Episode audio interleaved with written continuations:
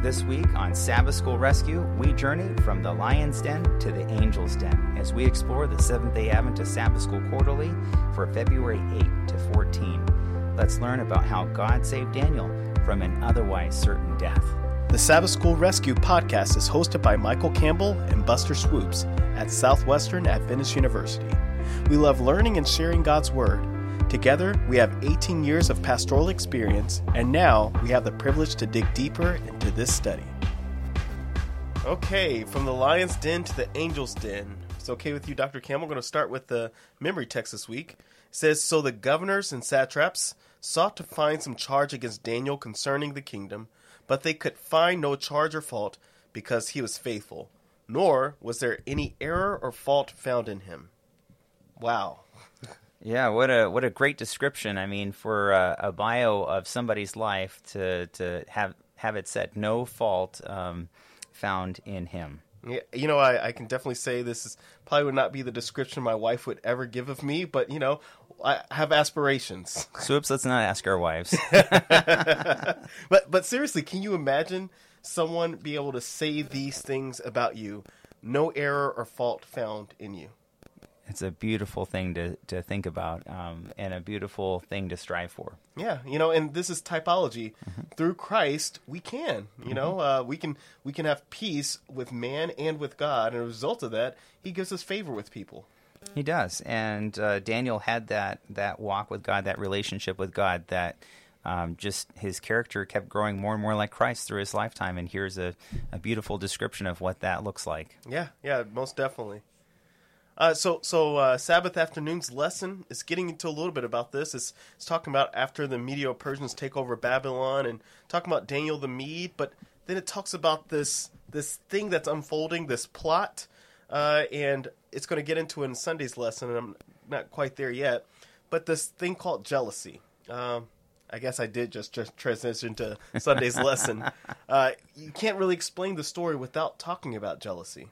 That's true, and and you know we're kind of going through this whole lesson, and we're constantly reminded that God's in charge, but uh, we're also contrasting that with what happens with our own sinful human natures, what what what we tend to default to um, as as sinners, as sinful human beings, is that. Um, we see somebody else that has something that we want, um, we begin to become jealous and envious of that. You know, uh, sometimes we get jealous of the power and position of people but we should really get jealous of the hard work those people put in. This is true, and uh, all the backstory behind uh, that has gotten us up to this point with Daniel's life, it's it's really quite incredible. So uh, Daniel six one through five, uh, it's it's going on and talking about how Daniel was over the satraps and he was over the kingdom. Um, but also it says, verse 5 Then these wise men said, We shall not find any charge against Daniel unless we find it against him concerning the law of his God. So they realized that the only thing they could front him on was the fact that he served the living God.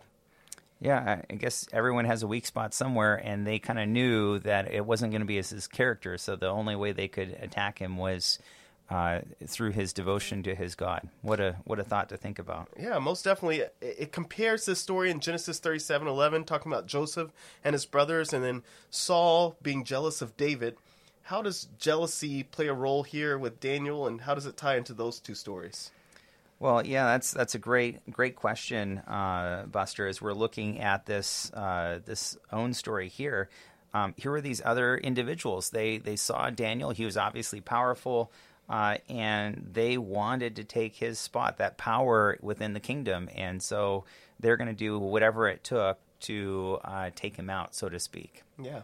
And you know, you compare their character to that of Daniel's. Mm-hmm. At the uh, we just read last week when Belshazzar said, "I'm going to give you this this gold chain. I'm going to give you this robe. I'm going to make you in charge." And Daniel said, "I don't want any of those things." Mm-hmm. Right? I, I, I could care less about those things. And these guys, they're clamoring after it. They want that position. They want that power. What what a contrast in, in characters. And in, I think we even brought out, you know, how uh, at one point Nebuchadnezzar, you know, here he is. He's basically an animal for a while. Somebody's got to be running the kingdom. Um, and the kind of person you want to have to have your back is not the person who's trying to to take over your throne, uh, but who is a person of upstanding moral character. And it's no wonder that so much was entrusted to Daniel, uh, but yet uh, they saw the power, they didn't have the character. Yes, and, and let's remember the lesson that Jesus speaks to us about this in Luke 18. Whoever exalts himself will be humbled. Whoever humbles humbles himself will be actually exalted. It's a it's a biblical principle, and uh, and here we see we couldn't see more uh, two stark contrasts between uh, two different groups or individuals of, of, of their character here. So let's bring this home just just quickly.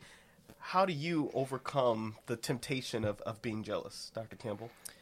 Well, yeah, that's that's a tough question because I think um, you know if we're really honest, all of us at certain points we have to look and say, oh well, why am I not at that point X Y Z? You know, and um, I, am reminded of one of one of my best friends that um, you know, hey, I I, I want to be a conference president by such and such an age, and all these different kinds of positions. And yeah. he kept talking about I, I, I, I. And I thought to myself, well, it's no longer about service anymore for this person. And it wasn't um, actually that surprising after a certain point. The person actually gave up um, their their uh, ministry and everything because their focus wasn't on themselves; it was on I, it was on me.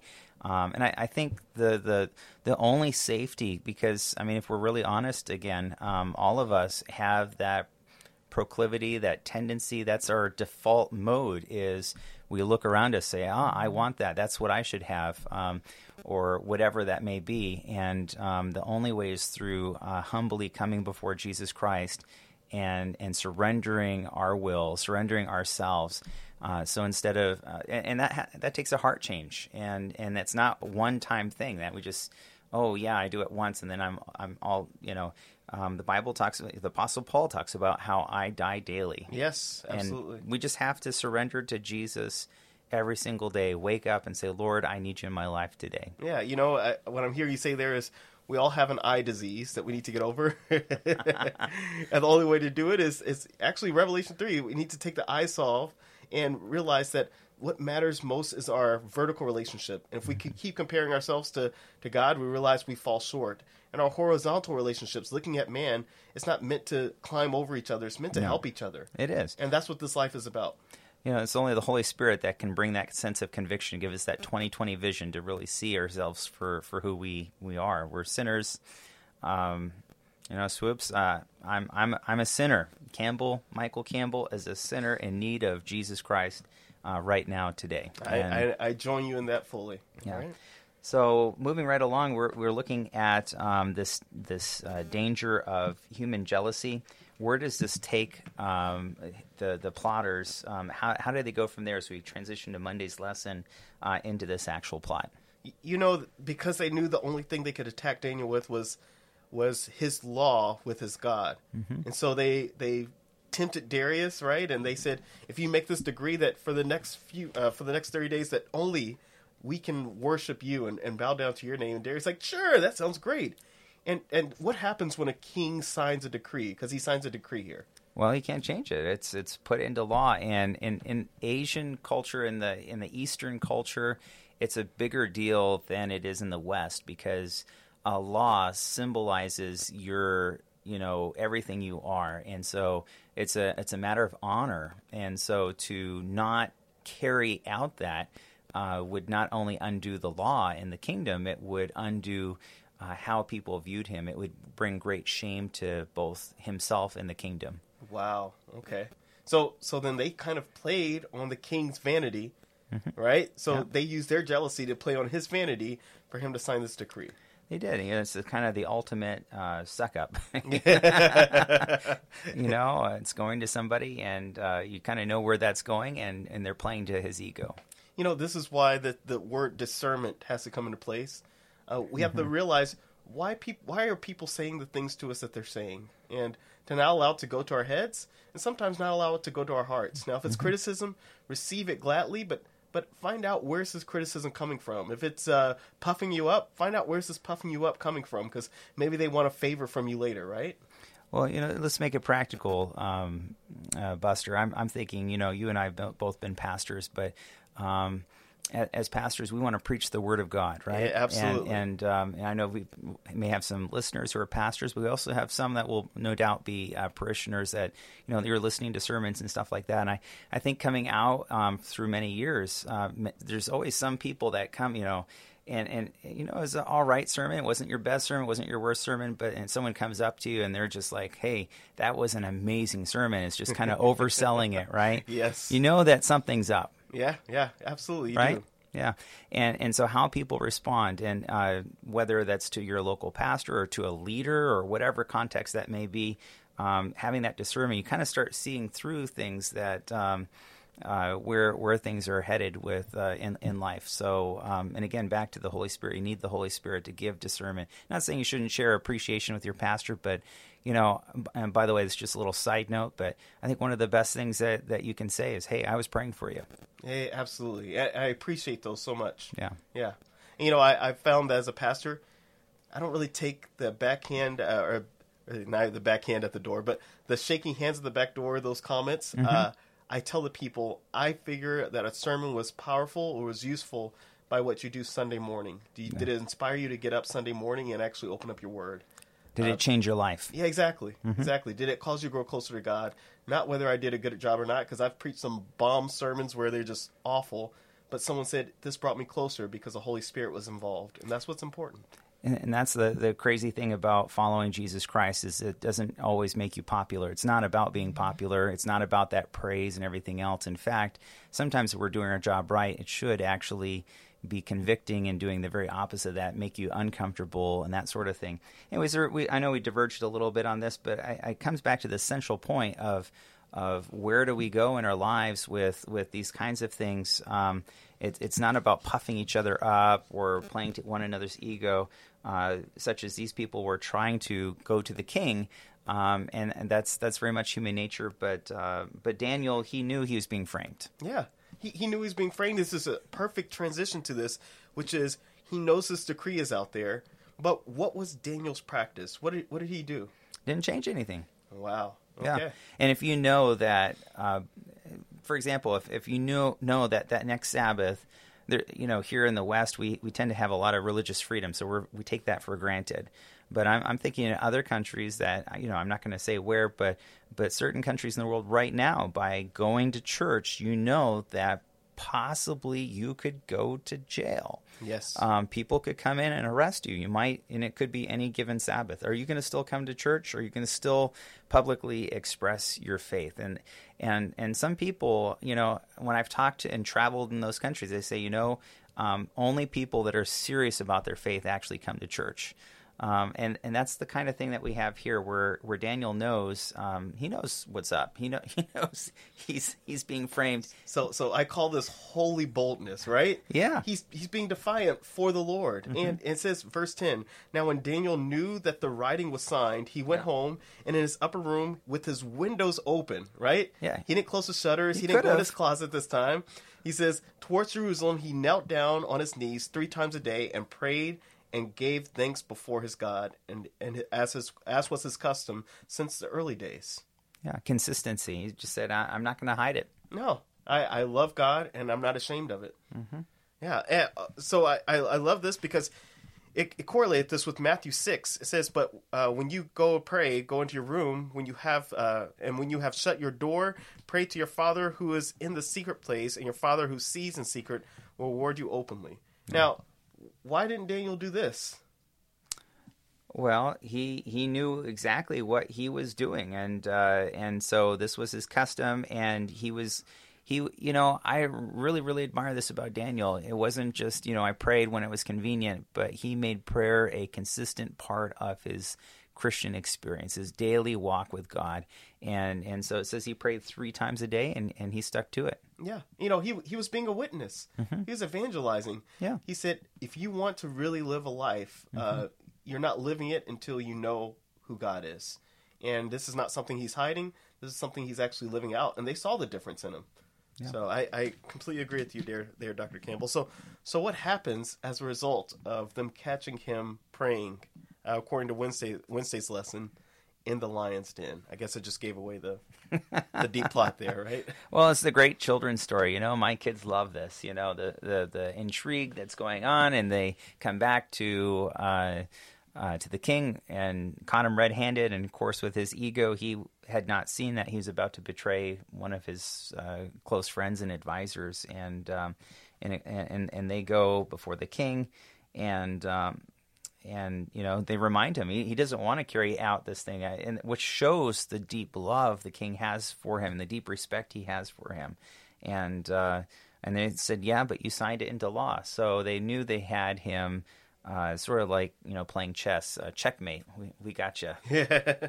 well, you know, uh, I, I love this because here in the middle, it just goes straight through the story. It tell, Yeah, talks about how he's thrown in, Mm-hmm. but it says, verse 22, My God sent his angel and shut the lions' mouths so that they have not hurt me because I was found innocent before him. And also, O king, I have done no wrong before you. So they took him out and, you know, has this happy ending, right? It does. But at the same time, I, I don't, you know, tell me, let's get in the mind of Daniel right now. Do you think he, he knew for a fact he wasn't going to be eaten as he was thrown in? I don't think so. I, you know, that that'd be very presumptuous, don't Yeah, you think? Yeah. yeah.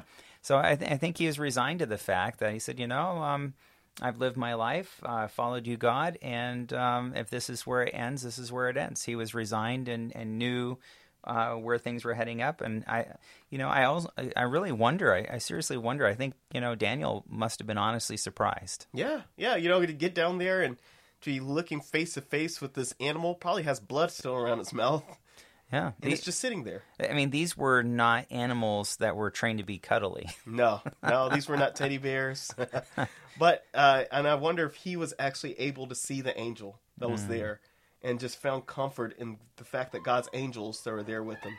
Yeah, he definitely knew that that was what was uh, taking place. God had divinely intervened. Whether he physically saw the angel, that but that'd be pretty cool. I, I've I've sometimes wondered have have I actually seen an angel? Um, do you, know? And I know some people have shared stories about having seen an angel, uh, but uh, here we clearly have an example of of a miraculous intervention of an angel making it possible uh, for for Daniel to to literally survive what should have been a certain death. Yeah, you know. Uh, then Daniel receives vindication in Daniel six twenty four through twenty eight. Now this is this is it's a little bit different because he asks that now these people who betrayed him and who betrayed Daniel that they and their families are thrown in the lion's den, right? And lions' mouths were not shut this time. Yeah, Uh, but also, and this this is a problem that we have in Daniel six twenty six. He makes a decree that everyone needs to bow down and worship uh, the the God of Daniel. And I, I still don't think these kings get it. Nebuchadnezzar, Belshazzar, none of them get it. Darius doesn't get it. Which is you can't make the command for someone to follow God. Which is why we believe in the separation of church and state.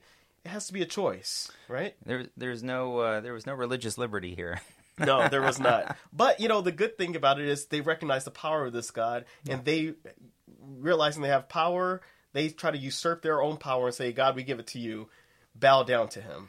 You know, coming back once again uh, to this consistent theme we've seen in the Sabbath school lesson all the way through up to this point is God says, "Hey, I'm still sovereign.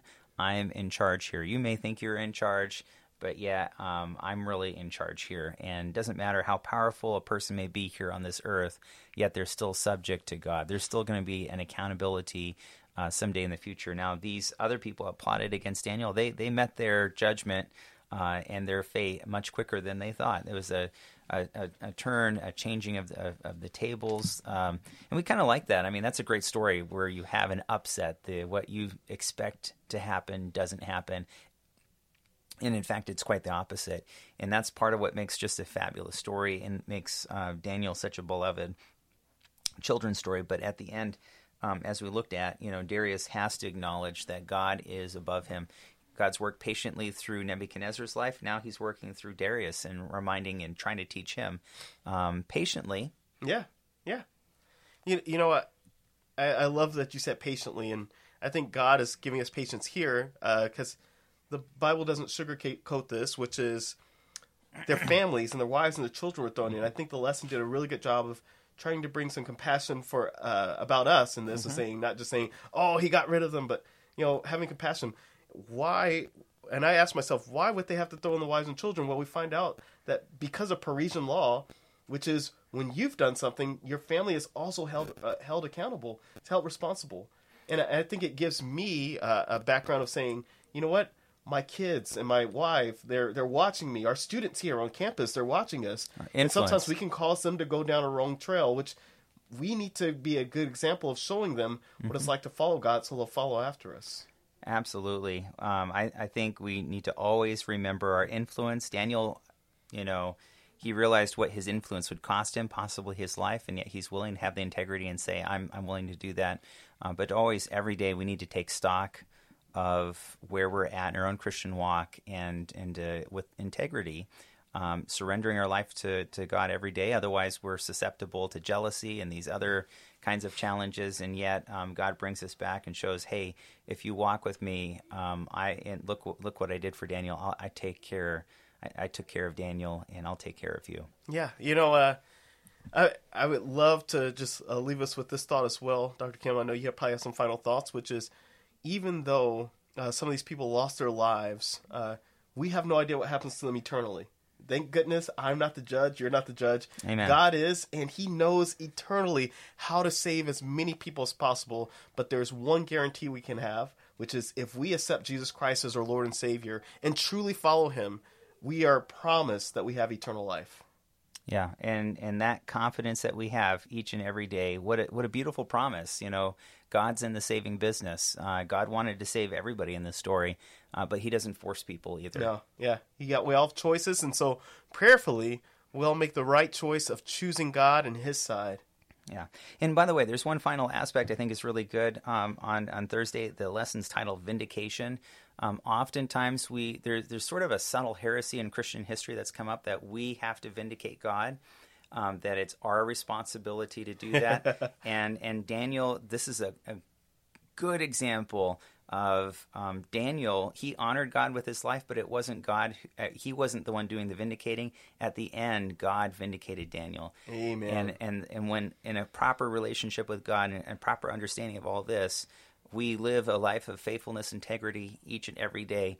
But in the end, it's God that does the vindicating. Yes, we allow God's character to vindicate Himself. Yes, yeah. mm-hmm. awesome. Yeah. Well, I guess this is Soups and Swoops fi- uh, signing out.